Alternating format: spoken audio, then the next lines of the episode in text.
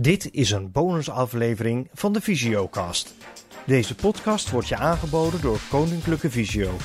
Het expertisecentrum voor blinde en slechtziende mensen.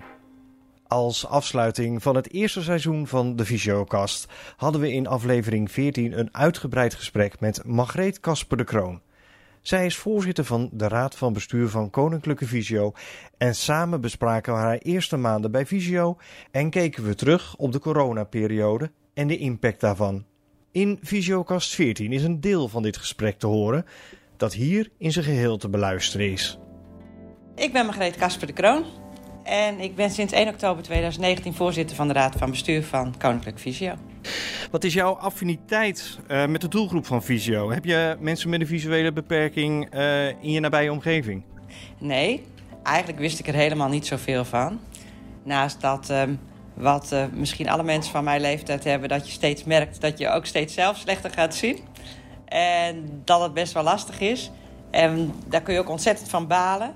Dus soms kan ik me best wel een beetje voorstellen wat het is. Uh, want als ik s morgens uh, uit mijn bed kom en geen lenzen in heb en mijn bril niet op heb, uh, kan ik me ook niet zo goed redden. En dan ben ik na een paar minuten al zat. Want dat is gewoon echt heel lastig als je slecht kan zien.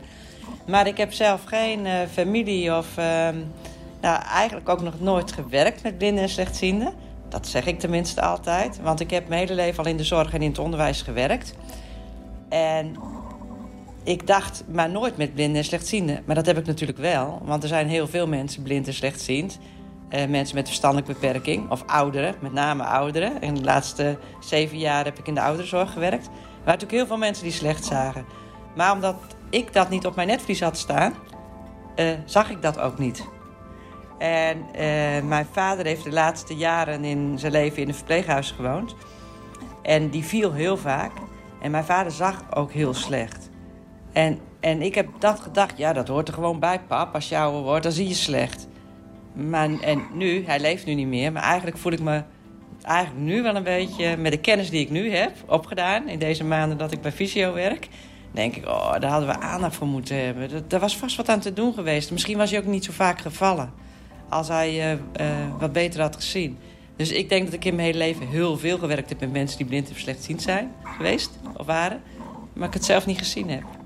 Ja, wat, wat, waren dan voor jou de, deze afgelopen periode uh, de eye-openers?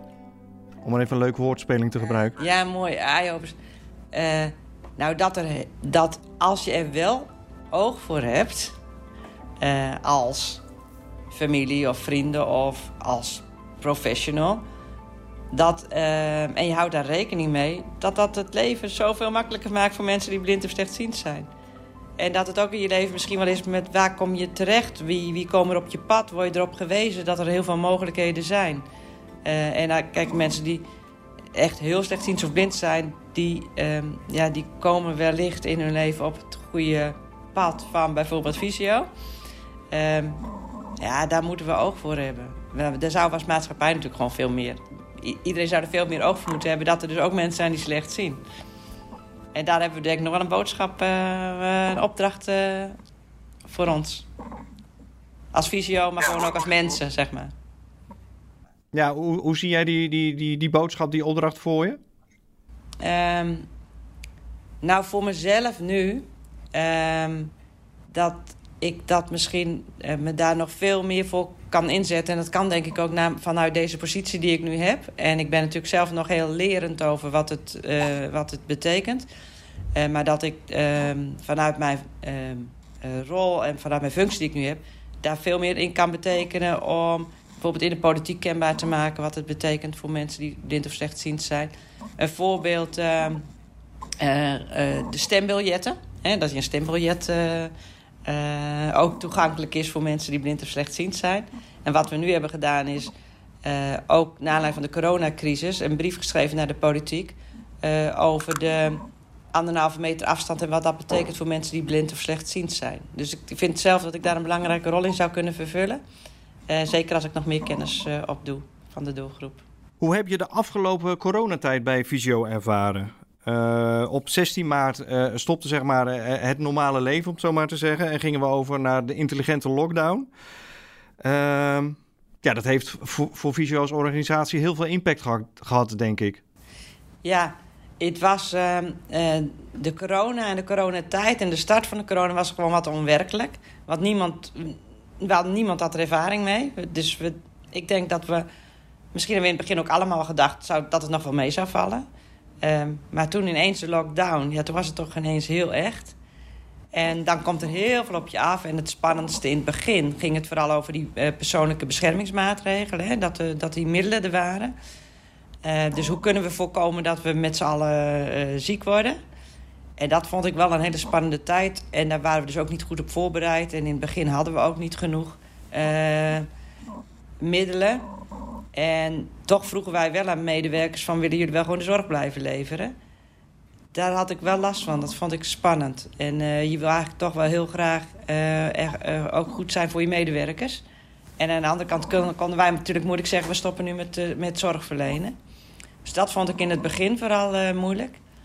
Um, en wat ik laatst, wat ik als, als ik nu een beetje, een beetje terugkijk... Hè, want corona loopt nu voor nu tenminste een beetje, al een beetje naar het einde. We weten natuurlijk nog niet of het misschien wel weer heel erg terugkomt.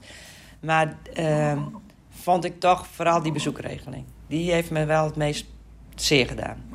En ik vind het heel moeilijk om aan mensen, en ik hoef het zelf niet te vertellen, maar voor, aan medewerkers te vragen of ze aan mensen willen uitleggen dat ze niet op bezoek mogen komen uh, bij iemand die uh, hun zo aan het hart ligt.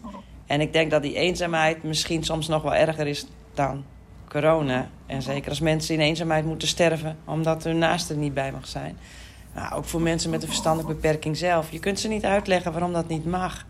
En, ja, en, dan, en dan juist in de overgangsfase, als vader en moeder dan ineens wel, of dan wel mogen komen, dat ze dan maar één keer in de week mogen komen. Of, en dat, je, dat ze niet even lekker mogen knuffelen terwijl je elkaar zo lang niet hebt gezien. Um, ja, dat, vond, dat, dat deze. Dat, dat vond ik echt heel moeilijk. Dat, dat vind ik moeilijk om de verantwoordelijkheid voor te dragen moeilijk om, uh, om dat aan medewerkers te vragen en om dat aan verwanten te vragen. Ook een lastig stuk. Is er een, eh, een, een, een tijd van voor corona en een tijd na dat moment voor jou? Nou, in het begin van corona zag ik ook wel dat mensen zo aardig waren tegen elkaar. Mensen zo begripvol waren tegen elkaar. Ook als je zelf in de winkel kwam. Mensen uh, ik had wel het gevoel, waar Mark Rutte ook uh, steeds op appelleerde... van we moeten dit samen doen, hè. Uh, maar op een gegeven moment zag je wel dat mensen het steeds moeilijker gingen begrijpen... dat mensen het ook al een beetje zat waren. En zie je dan toch dat er ook weer slechtere dingen in de mensen naar boven komen. Um, dus ik had in het begin gehoopt dat de wereld misschien na corona wel een klein beetje mooier was geworden.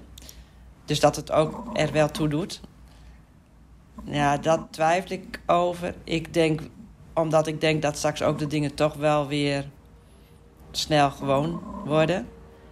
Uh, zo iets samen meemaken als, als mensen, uh, dat bindt op een of andere manier ook. Ja, en hoe houden we dat dan vast? Dat vind ik wel een, uh, een, een vraagstuk.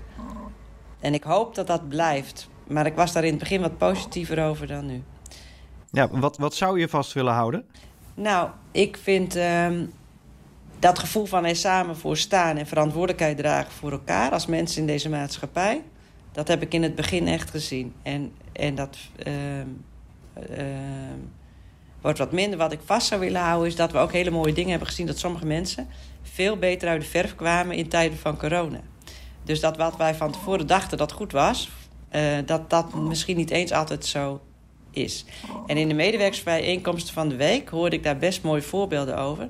Uh, van mensen die uh, voor dagbesteding nu in hun eigen woning kregen. En dat sommige mensen daar heel goed uh, bij gedijden. En dan denk ik, nou, als dat zo is, dan moeten we niet zeggen... straks is corona weer voorbij en iedereen gaat weer naar de dagbesteding. Maar dan moeten we kijken voor welke mensen is het eigenlijk heel goed... om gewoon in hun eigen woning dagactiviteiten te hebben. En dat, dat heeft dus ook nieuwe inzichten opgeleverd. Nou, dit vind ik een mooi inzicht. En ik was in Haren bij uh, de school. En daar hadden we een gesprek met de leerlingenraad. Dus er zaten echt de leerlingen van de school zelf om tafel. En toen uh, vroegen wij ook aan de leerlingen van... hoe vonden jullie nou die coronatijd? En er waren ook leerlingen die het heerlijk vonden om thuis te werken. Die hadden dan konden snel hun werk afronden. En die, uh, en die kwamen ook echt, uh, die waren heel erg gegroeid in de periode van corona. Maar er waren ook leerlingen die juist heel erg die sociale contacten met hun vriendjes en vriendinnetjes misten. Ja, dus misschien leert het wel dat we nog veel beter moeten kijken en veel meer maatwerk moeten leveren. En dat heeft corona ons dat dan wel opgeleverd. Nou, verder heeft het natuurlijk absoluut opgeleverd dat uh, we heel veel dingen op afstand kunnen doen. Wat we niet hadden gedacht dat het kon. Ik denk dat was we een half jaar geleden hadden gevraagd hoe we uh, met elkaar op afstand nou, konden vergaderen of, uh, of, uh, interviewen. Of, uh, maar ook hoe je zorg op afstand kan leveren. Hadden we allemaal gedacht, ja, maar dat, nee, een cliënt moet je zien en die, moet je, die moet je voelen. Dat, dat, dat kan niet op afstand. Ja, blijkbaar kan heel veel wel op afstand. Dus ik denk dat we die hele digitale transformatie enorme boost hebben, heeft gekregen. En dat we er ook allemaal meer vertrouwen in hebben gekregen dat het wel kan. Dus dat vind ik hele mooie dingen. Uh, wat verwacht jij van de dienstverlening op anderhalve meter? Ja, weet je, uh, ook dat heb ik wel geleerd nu in de coronatijd. Dat het voor mensen die blind en slechtziend zijn misschien nog veel moeilijker is dan voor alle andere mensen. En, en dat het heel impactvol is. Ik sprak iemand die blind, of slecht die blind is of ieder geval heel erg slecht ziet. En die zei: um, Die anderhalve meter. Uh, wij hebben die nabijheid zo nodig. Want iets wat buiten anderhalve meter is, dat, dat, kunnen wij, dat kan ik echt niet zien. En als ik het echt niet kan zien, weet ik ook niet meer waar, of er nog mensen om me heen zijn. En dat geeft zo'n eenzaamheidsgevoel. Ik denk dat we dat niet beseffen als ziende mensen, hoe eenzaam het is als, je, als die nabijheid er niet is. Um, dus ik denk dat het heel erg moeilijk is om goede zorg uh, uh, te verlenen. Uh, buiten die anderhalve meter. En ik hoop dus ook dat dat heel snel weer teruggedraaid wordt en dat dat niet meer nodig is.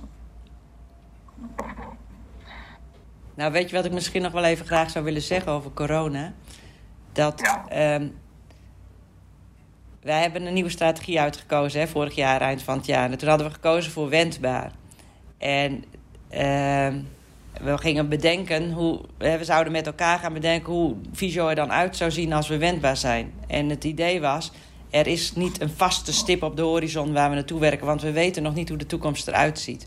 En wij weten natuurlijk wel dat technologie een steeds grotere rol gaat spelen in de zorg en in het onderwijs. Uh, we weten dat uh, uh,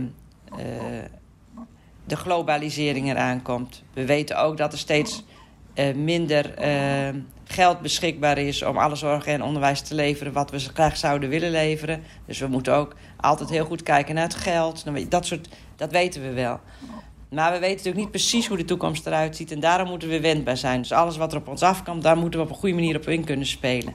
Ja, en dan komt corona. Nou, als, dat hadden we echt niet verwacht. Dus waar, toen kwam het erop aan hoe wendbaar we waren. En waar ik zo, echt oprecht, zo over verrast ben hoe wendbaar de mensen bij Visio zijn geweest. Want we hebben het wel met elkaar gefixt. En, uh, en hoe creatief mensen dan worden. Wat voor mooie, hè? Dat, nou, dat die zorg op afstand, wat ik zei. Het met elkaar bespreken, dingen op afstand. Uh, ook creatieve oplossingen bedenken. Wat kan dan wel met anderhalve meter? Uh, wat voor hulpmiddelen hebben we daar dan voor? Ja, dat, dat, dat geeft mij zoveel vertrouwen in, in de organisatie Visio. Dat, nou ja, wat er ook gebeurt, we, we kunnen ontzettend veel met elkaar. Het heeft mij heel trots gemaakt op Visio. Nou, dankjewel. uh, het, het, het thema, zeg maar, door, doorlopende thema van de podcast is uh, kijken naar wat wel kan. Ja. Misschien een lastige vraag, die stond niet in het lijstje, maar ik ga je toch uitdagen. Uh, hoe zie jij de inclusieve samenleving? Uh, en hoe, gaan we daar, hoe ga je daar binnen Visio aan werken? Nou, de inclusieve samenleving, dat is... We hebben gekozen voor wendbaar, maar een van onze ambities is die inclusieve samenleving. Want wat ik heel belangrijk vind, is de rol die Visio vervult in de maatschappij.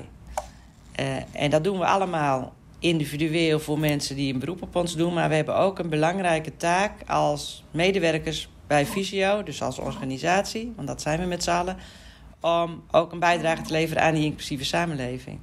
En dat kan door uh, uh, ook buiten visio op in, in politiek of ehm, ja, in allerlei gremia waar je, waar, je, waar, je, waar, je, waar je komt, aandacht te hebben voor blinden en slechtzienden. Volgens mij hebben we daar maar een grote rol in te vervullen. Is dat een antwoord op jouw vraag over de inclusieve samenleving? Hoe ik het zie, ja, je weet je, het past natuurlijk ook helemaal bij onze, onze, onze missie.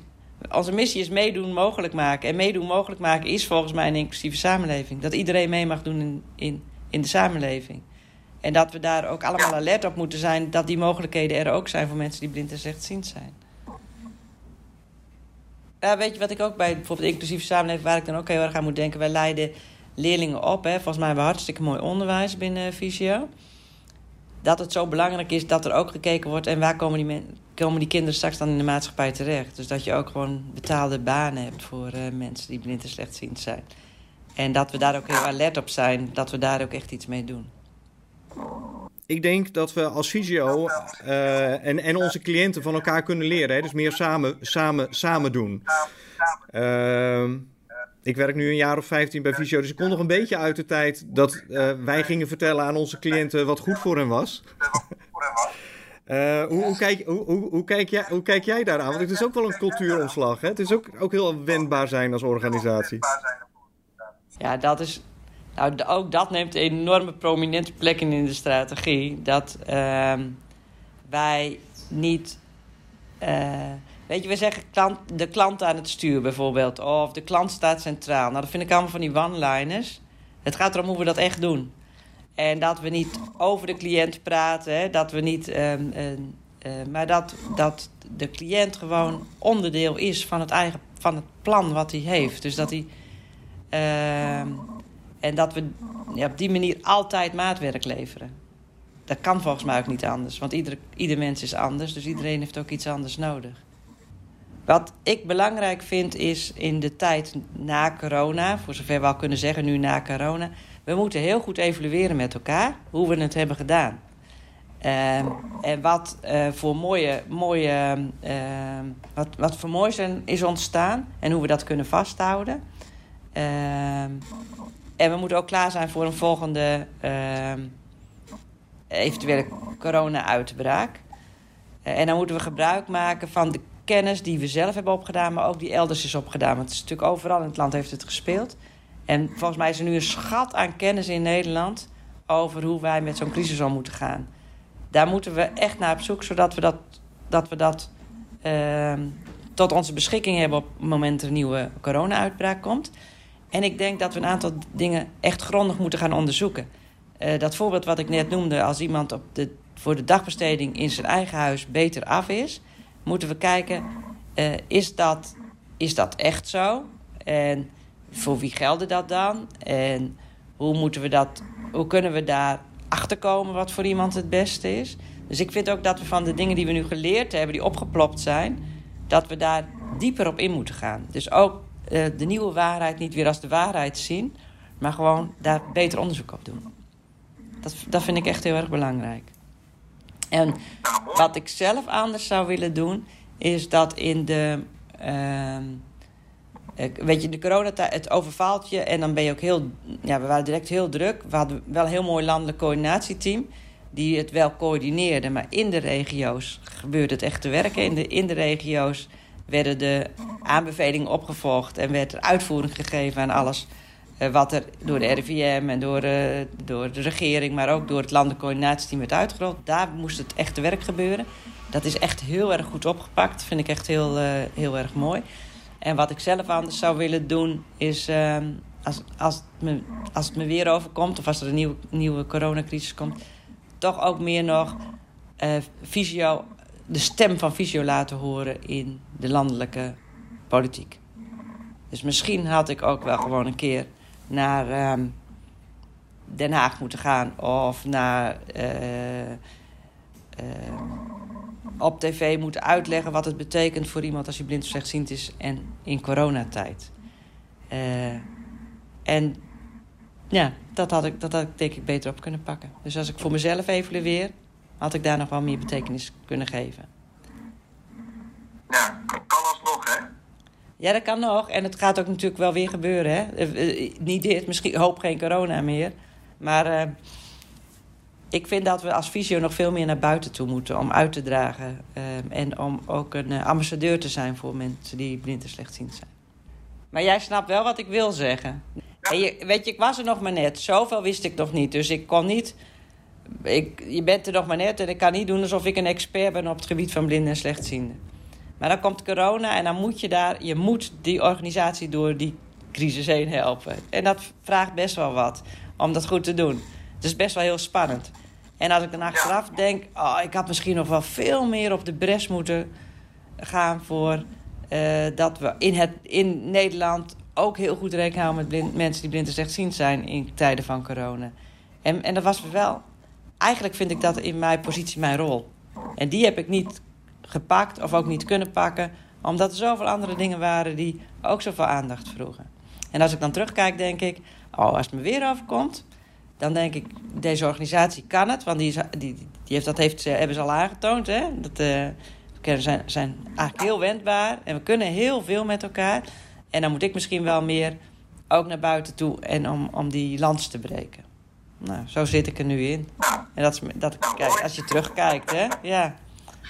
Ja, en achteraf weten we natuurlijk allemaal hoe we het hadden moeten doen. Maar uh, ja, ik ook. Achteraf weet je het goed. Maar daar heb ik misschien weer van geleerd voor de volgende keer. Ja.